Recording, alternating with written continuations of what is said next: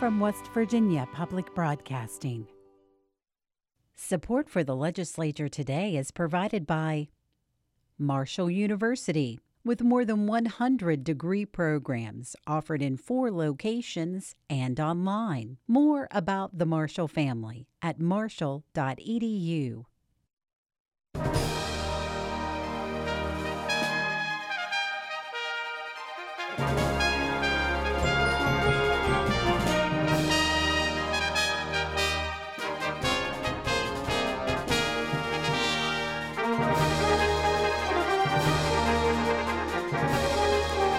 From the Capitol building in Charleston. I'm Suzanne Higgins.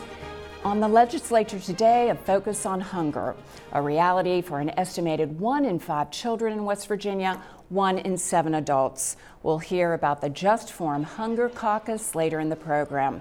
But we begin tonight by welcoming the Speaker of the House of Delegates, Roger Hanshaw. Mr. Speaker, welcome. Thank you for having me. I was at that Hunger Caucus meeting today. That's an important program. And, and let's start with that hunger, poverty more broadly, um, the issue across West Virginia. The most recent Kids Count report says that West Virginia is one of only 10 states where concentrated poverty has gotten worse over the last 10 years. 10 years ago, 30,000 West Virginia children lived in poverty. Now that number is up to 38,000. So, looking at your agenda, talk about how it addresses hunger and poverty in, in our most um, challenged counties, such as Clay, sure, your home county. Sure, happy to do that. In, in our view, Suzanne, hunger and, and poverty are economic development problems. So it's, it's often said that, uh, that rich people have many problems, but hungry people only have one. And that's, that's a clear indicator of what we've got to do and how much it, it's important, how much it matters that we double down on economic development, especially in the more rural, disadvantaged parts of our state. I represent three counties, and I often say that my district is a three county area without a stoplight, a Walmart, or McDonald's. And I say that because it, it frames the discussion about economic development. What does it mean to create a business that hires five people? Well, in a community like those that I represent, it means a lot. Mm-hmm. A, a business that hires five new people can change an entire community. So one of the one of the reasons why we focus so hard on economic development and job creation in the House is because of the effects that those downstream businesses have in rural communities. I, I have been to grand openings for businesses in my district that are hiring two people. And I'm, I'm, happy to do that, and I'll do it again because those, those two people in that small business create some opportunity for somebody. So this, this session, our, our, our members in the House of Delegates are yet again taking a concerted, focused effort on economic activity. And let me start by pointing out maybe with some specific examples. So, our Committee on Government Organization this year has had as a program of work all summer and all fall leading up to this session the goal of reducing the occupational licensing burden here in West Virginia. So, we are, according to some reports, the 44th most burdensome state in America in which to do business and which in, in, which to open up a small business. So if you want to be a plumber, an electrician, a beautician, you want to you want to open an auto repair store, there are licenses for these vis- there are licenses for these businesses. Part of what we're doing this session is looking at all of them and asking which ones make sense today and which ones are an artifact of another time. Which ones now can we can we let the barriers down for and say to people, you can just simply go to work without having to apply for one, two, three, or more licenses from the state of West Virginia. And that really does target the more rural yes, areas. You're not talking big industrial projects, which we will talk about mm-hmm. in a moment. You're talking about uh, small, you mentioned uh, beauticians. That's exactly right. Because every one of those businesses that I just mentioned will have a receptionist or a secretary or an assistant or someone else that'll support the man or woman who's opening the business and actually performing and providing the service. And you know, so many of these um, issues and priorities are interlinked. We've talked about um, you've talked about expanding Senate Bill 1, the, the tuition assistance program for community and technical college. Um, you have uh, mentioned that w- one of the challenges is transportation. And if we have a car, if we have public right. transportation, we don't think about it. But in counties like yours, Clay County, transportation is a real, real need. So, again, just looking at the smaller counties mm-hmm. now, um, uh, what else beyond the occupational licensing mm-hmm. reform are, are you looking at? What more can be done for those uh, small rural challenge counties? Sure. So, getting those men and women who want to get that training as close as we can get them to a place that can offer it is a first step. So, for example, we're told that we're, we're told by the four-year institutions in West Virginia, at least our public colleges and universities, that we have impediments to those institutions being able to offer the kind of certificate and vocational programs that Senate Bill 1 from last year actually addressed. So our committees this year are looking at the question of whether we need to let down some additional barriers for our colleges and universities, our four-year colleges and universities, and give them the same kind of opportunity to provide training in HVAC repair, in auto mechanics, in nursing, in uh, cosmetology, all of the all of the things that Senate Bill 1 addressed need to be as, as widely available to our citizens as we can. And if we have pockets of West Virginia in which there's not a place for citizens to get that training, that's a problem. For example, in central West Virginia, where I live and, and, the, and those are the people that I represent, Glenville State College is a four year institution but yet there's no, there's, there's no other institution in the area that can provide those kind of programs envisioned by Senate Bill 1. So does it make sense that we now remove the impediments to Glenville State College and other similarly situated four-year institutions offering those kind of programs? I, I personally think it does, and I know other members think it does. So we're looking at that this session too. All right. Anything else that, that you want to add about um, work attention to those smaller counties in terms of economic development but before we go on to your Mountaineer Impact Fund? Uh, well, there are lots of things we could talk a lot more. For example, I met with a group of the local community bankers just today, and in that meeting, we talked about what can be done to make it easier for the small community banks here in West Virginia to actually lend to and finance a startup business. So it, it's, it's it's easy to get lines of credit and, and, loans and finance working capital if you're a going concern. If you're an existing business with revenue streams and employees, it's easy to get that kind of financing. It's, it's impossible to get that kind of financing, or certainly very hard if you're starting a new business. So we're, we're looking at ways to make sure people have the capital to do that too. All right. Before we leave, I, I do want you to, to address the, the hunger issue. Um, we, we started the program, one in five children, mm-hmm. one in seven adults. That's, those, those are tragic figures. It is. It is. And, and so tell us tell us about your Hunger Caucus. What are what are your hopes this very session? So the, the Hunger Caucus today was a, was a, an initiative championed by Delegate Chad Lovejoy from Huntington. Chad and I have spoken about the goals there, and the initial meeting and the early meetings here are to draw attention to the problem and underscore the fact that we live in a rural state. We live in a state that still has pockets of extreme poverty. For all the good things that we know are happening in the economy here in our state, we are still a, we are still a place where many men and women and many children in our state have not had the benefit of that kind of economic growth. So, what, what does that mean for us as a legislature? Well, it means we've got to make sure that after school programs and transportation for those kids is still being funded adequately.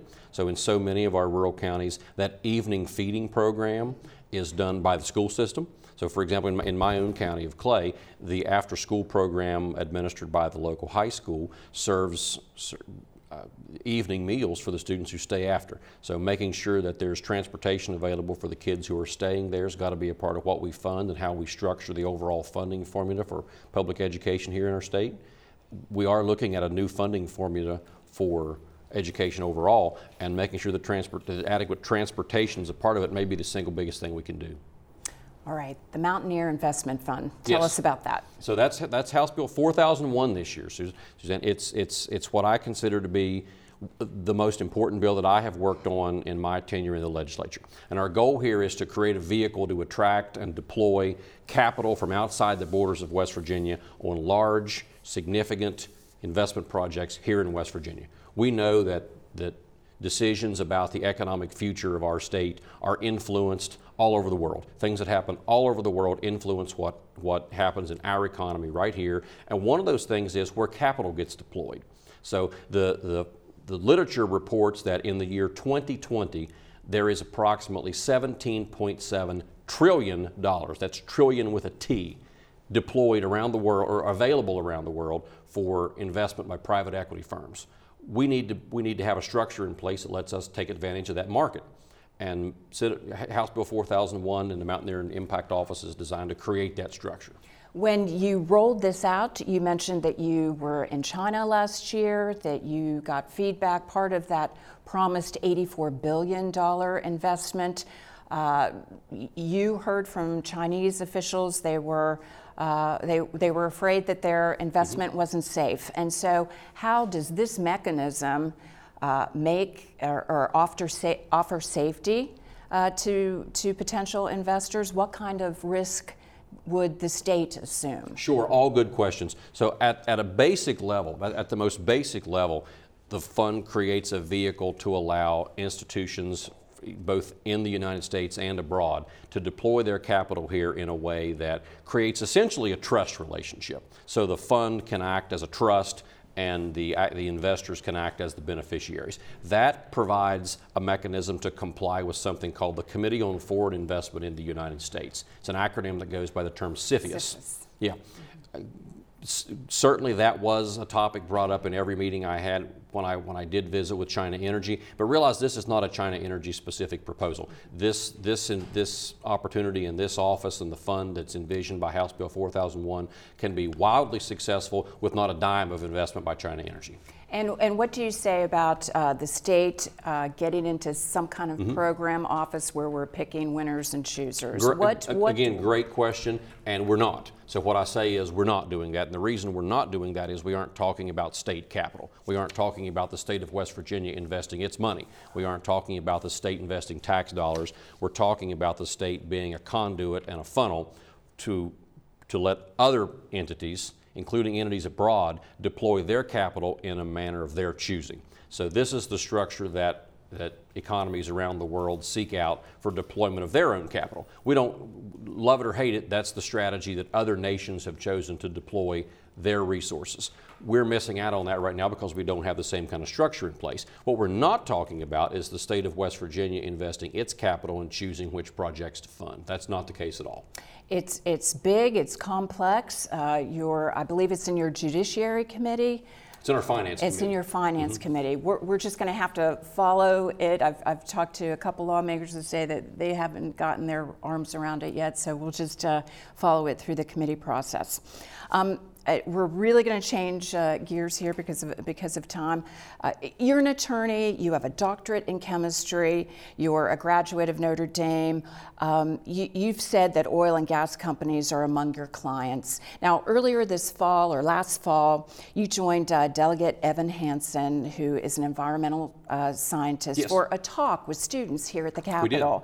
So, w- tell us your position on, on climate change. Is it in your mind, a human enhanced condition? Well, it certainly happens. I think if you look at all the data from, from decades of, of research around the world, I, th- I, think it's, I think it's fairly settled science that our climate changes over time. What I think is unsettled is to what extent any factor, whether that's human or volcanic or any, any factor, drives it one way or another. So, what Delegate Hansen and I were trying to do was underscore to students the importance of actually talking about issues and considering how decisions that we make as policymakers influence our overall economy and our overall our overall society. And our climate is a part of that. It's, it's not all of that, it's a part of that. And, and, and so let me, let me just ask you for the, for the sake of time, mm-hmm. does West Virginia, um, you know, do lawmakers here have a responsibility to to address the carbon footprint of our, uh, of our extraction uh, industries. Oh, I think you'll see us do that this very session. So, for example, we have uh, we expect to have under consideration proposals to expand solar and wind energy this session. Our development office tells us that without some additional tools to provide renewable power, or at least the availability of renewable power to a greater extent than we can now, West Virginia is losing out on certain kinds of economic development projects. So it's not a question of whether we want to do these things; it's a question of we must do these things, or we're missing out on opportunity. Uh, in, you know, uh, beyond um, the rules committee, though, uh, any thought, any consideration of establishing a committee for the environment, a, a concentrated uh, group of people looking at impacts of all these rule changes that come from DEP and, and various other pieces of legislation, the impact on our air, our, our land, our, our water. Well, that's interesting. No one's ever brought that proposal to me before. Uh, it, it would be worth consideration. No, no one, no one's, right. no one's raised that we issue heard before. It here very quickly. House Resolution Three. Why is this necessary? So we were we were looking at how we structure the schedule of the House. How do we? I'm sorry. It changes. It, the change would limit remarks by members of your chamber during regular floor session. Those remarks would be allowed at 6 p.m. in the evening. Is that what the, the rule change would allow? That's the essence of okay. it. Uh, the, the overall goal here has been to just look at the structure of how we do business in the House and how do we most effectively do the people's business. Uh, how, how do we make the maximum use of the time that we have here in 60 days? And one of, the, one of those proposals was that we give the committees more time to operate. So what if you look at the overall committee structures in the House this year, you see that we've expanded the, the time slots available for our six major committees to meet. We've given our subject matter committees more time to meet too. But, but Mr. Speaker, you know, I, will watch C-SPAN. I'll be going through there. The, the, the members of the House of Representatives in Washington, mm-hmm. they're, they're making those comments uh, to, to no one. They're, they're, it's, an empty, it's an empty chamber um, you know, people will not be able to see the comments. Well, that's, that's as you just said, they are making them to someone. They're making them to you. You, are watching C-SPAN, so but, they're, but, they're making them to you. But your sessions aren't archived. There's no going back. If we're not going to sit there and watch it at six o'clock, we're not going to see it. But you can sit there at six o'clock and you can see it, just like you can be there at eleven o'clock and see it. Well, if I'm in a certain committee and you're you're on another committee and I don't get uh, you know I don't get to know the issues that you're um, talking about. I mean the the the lawmakers themselves are uh, you know, there's there's give and take that that happens when everyone is together, and that that won't be happening again. Well, it will because we've actually moved the rule, the proposal to the House calendar, so we've not we've not advanced it for consideration now. So we've left everything as it is for now. So we'll still have remarks at the end of the regular order of business at our 11 o'clock session. Speaker of the House of Delegates, Roger Hanshaw, thank you so much, sir. Okay. As we mentioned earlier, it was Hunger Free West Virginia Day at the Capitol. Randy Yohe reports. An excited Chad Lovejoy says today is his day. Chairing the first meeting of the 2020 Legislative Hunger Caucus, the Cabell County delegate expects real progress from a truly bipartisan and regionally diverse group. Last year, we got together a group from both sides, all different places in West Virginia, cities, rural, and said there's one issue, uh, among others, that is non political, apolitical, if you will, and that's hunger. Lovejoy's proposed summer feeding for all bill addresses the one in seven West Virginia children on the food insecurity rate list. Boots on the ground workers with the Mountaineer Food Bank say they see the challenge firsthand when they hand out fruits and vegetables to grade schoolers.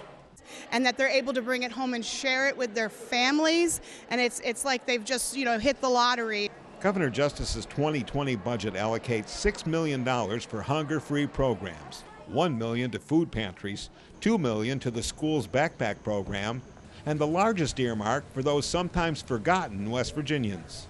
The governor's budget allocates $3 million specifically to feed hungry West Virginia senior citizens. Many, he says, often have to choose between paying regular bills and eating regular meals. Our services are so restricted that a lot of our seniors are left kind of out in no man's land. The other thing is CSFP, which is a, a, federal USDA program. We were able to bring that program into the state with a caseload of 5,000, but there are 30,000 seniors that qualify for the program. So we want to meet the needs of those folks too. Understanding that hunger doesn't just affect third world countries, but maybe that family living right down your street. I'm Randy Yohe for the legislature today. Joining me now are reporter Emily Allen and senior reporter Dave Mistich. Thank you both for being here tonight. Dave, let's start. Three lawmakers back in town this week after missing the beginning of session. That's right. Delegate Sean, uh, Delegate Sean Hornbuckle, excuse me, uh, he's a Democrat from Cabell County. Uh, he returned to the House today. Uh, he missed the beginning of the session after, be- after donating a kin- kidney to his sister. Delegates, of course, gave him a very warm welcome back to the House. And Hornbuckle gave a speech on the floor today. We'll take a quick listen to his remarks. Just want to say to everyone in here, appreciate the love, the support. Um, I've got a lot of it since I was in surgery on December 19th. Uh, had nonstop texts from a lot of the close buddies in here. uh, as my gentleman just said, across the aisle. Had a lot of buddies across the aisle, texting, making sure I was okay, because these things are not about politics; it's about life. Um, so I just want to say to everyone in this chamber, uh, folks that are back home watching, uh, different colleagues, business partners, uh, family, friends, everyone who took care of me has reached out, and most importantly, my sister. Uh, uh, just thank her for life and appreciate all of you all. Thank you so much. And of course, Senate Finance Chair Craig Blair, of course, he was out after having a very bad car accident the weekend before session kicked off. Um, he came back yesterday, very visibly in pain. He's bruised, kind of battered. But if you've ever met Senator Blair, you would know that he is very enthusiastic about the legislative process, and there was going to be absolutely no one to hold him back from being here. Uh, lastly, we should say Senator Mike Maroney uh, from the Northern uh, Panhandle. He's a Republican. Uh, he chaired the first meeting of the Senate Health Committee today. No real official line on why he was absent. Uh, although I'm told it is some sort of medical issue from at least that's the word around the Capitol. Should mention though that he has a court date scheduled for next month after being arrested for soliciting a prostitute last year. He's pleaded not guilty to those charges. So. All right. And then back in the House today, a bill to create the West Virginia Sentencing Commission is on third reading, up for passage tomorrow. Um, sentencing reform is a priority of both parties uh, this session. It was on amendment stage. Uh, here we hear Delegate uh, Larry Rowe of Kanawha County and uh, Chairman, Judiciary Chairman John Shott, uh, going back and forth about that amendment. Yes, sir. Thank you very much. It's a very simple amendment. What the intent is, is this is a great bill. It establishes statewide sentencing guidelines so that we have uniform sentencing around the state. It's very important. But one of the things we've noticed in looking at our, at our statistics of who it is that goes to prison, we've discovered that it's usually very poor people, uh, oftentimes African Americans and other social minorities. And what this does is make it clear that we want to particularize the sentence for the person who commits the offense, what the offense is, what's necessary rehabilitation, and how we protect the public. And I think it makes it clear that we want people to be sentenced based on what they've done, not based on where they are, where they live, who they are, uh, their economic status, and so on. This commission is very important in our efforts to reform criminal justice. With regard to the amendment, I think the amendment states the law correctly. Um, I think those people that we're appointing to the commission should know this, but I think it does no harm to the bill to remind them that this is a is, is the law and it's important in our findings. So I have no no objection to the gentleman's amendment. And establishing that uh, sentencing commission is just one of the many criminal justice reforms lawmakers are working on. Emily, the State Board of Education had its budget hearing before the House today. Tell us about it. Yep, bright and early uh, today at 8 a.m. Superintendent Steven Paine was there. Um, you know, kind of his big message to the delegates was that the budget was slightly smaller this year or for next year than what they're operating on right now. Uh, they've got a $2.6 billion budget, I believe, this year, and for 2021, they're proposing something that's like $18 million less. Uh, so Superintendent Paine was saying that was mostly because of um, appropriations from House Bill 206 from the special session. Uh, we know it mostly for the charter provisions. It is also partly due, or at least some of these cuts, uh, to a decline in student enrollment. Uh, about 4,000 students less across West Virginia schools this year um, compared to the last school year. All righty, so. and we'll be following it. The, the budget process is only just beginning. Um, Dave, uh, let's see we, what we wanted to talk to you about. There was uh, the the bill that was introduced today. That's right, the, the, the 12 paid, month, paid uh, uh, family leave. There's a 12 weeks uh, a, a, bill that would offer 12 weeks of paid family leave. Uh, as of right now, West Virginia public employees are allowed the same of, amount of unpaid leave. but Delegate Moore Capito, he's the vice chair of House Judiciary. he explained the motivation for offering this proposal. So at present, 10 states in, uh, in the country have paid family leave for state employees. Most recently, in the state of Tennessee, the governor, by proclamation, uh, made that law uh, recently. And as you'll see, what we're uh, discovering is, is, that this isn't only a benefit to working families, uh, both mothers and, and fathers and children of and caring for mothers and fathers, quite frankly. This is a piece of pro family legislation. And in West Virginia, as we all know, we say that our greatest value is family. And I think what this piece of legislation truly does is speak to that value. It shows that we do put family first. We never want to have a situation where a parent or a loved one has to choose between working and taking care of their loved one or spending those critical first moments in the rearing process of their children. And Emily, the Senate president, put out a statement today. He's clarifying his position on the State Fairness Act. Tell us what that act is. Yep, that is an act that would um, ex- expressly prohibit discrimination against people based on gender identity or sexual orientation. He clarified that individually he doesn't think it's a very comprehensive bill. All right, and Dave, one last note. Uh, the Born Alive Abortion Survivors Protection Act is up for a vote tomorrow. That's right. Uh, it's a bill that would call on doctors to use reasonable medical judgment in the event that a fetus is delivered in uh, alive following an abortion procedure. I should note that there's a 20 week uh, ban, so you can't have a, uh, an abortion after 20 weeks of gestation. Uh, a fetus is very unlikely to survive at that point anyway. Of course, uh, murder is illegal already. Uh, various Democrats, I'm not going to go ahead and name names here, but uh, many say that the bill does nothing. It's an election year stunt. They say it's an attempt to target Democrats to vote against it and, and to get a target on their, on their name, on their photo for mailers. Uh, that said, I think we can expect this bill to pass with bipartisan support, uh, and we'll have more on how that plays out tomorrow. All right. Thanks so much, Dave Mistich, Emily Allen. Tomorrow on the legislature today, the House Finance Vice Chair and Minority Chair join us for a discussion on the budget. We hope you'll join us too. I'm Suzanne Higgins from everyone here at West Virginia Public Broadcasting. Have a great evening.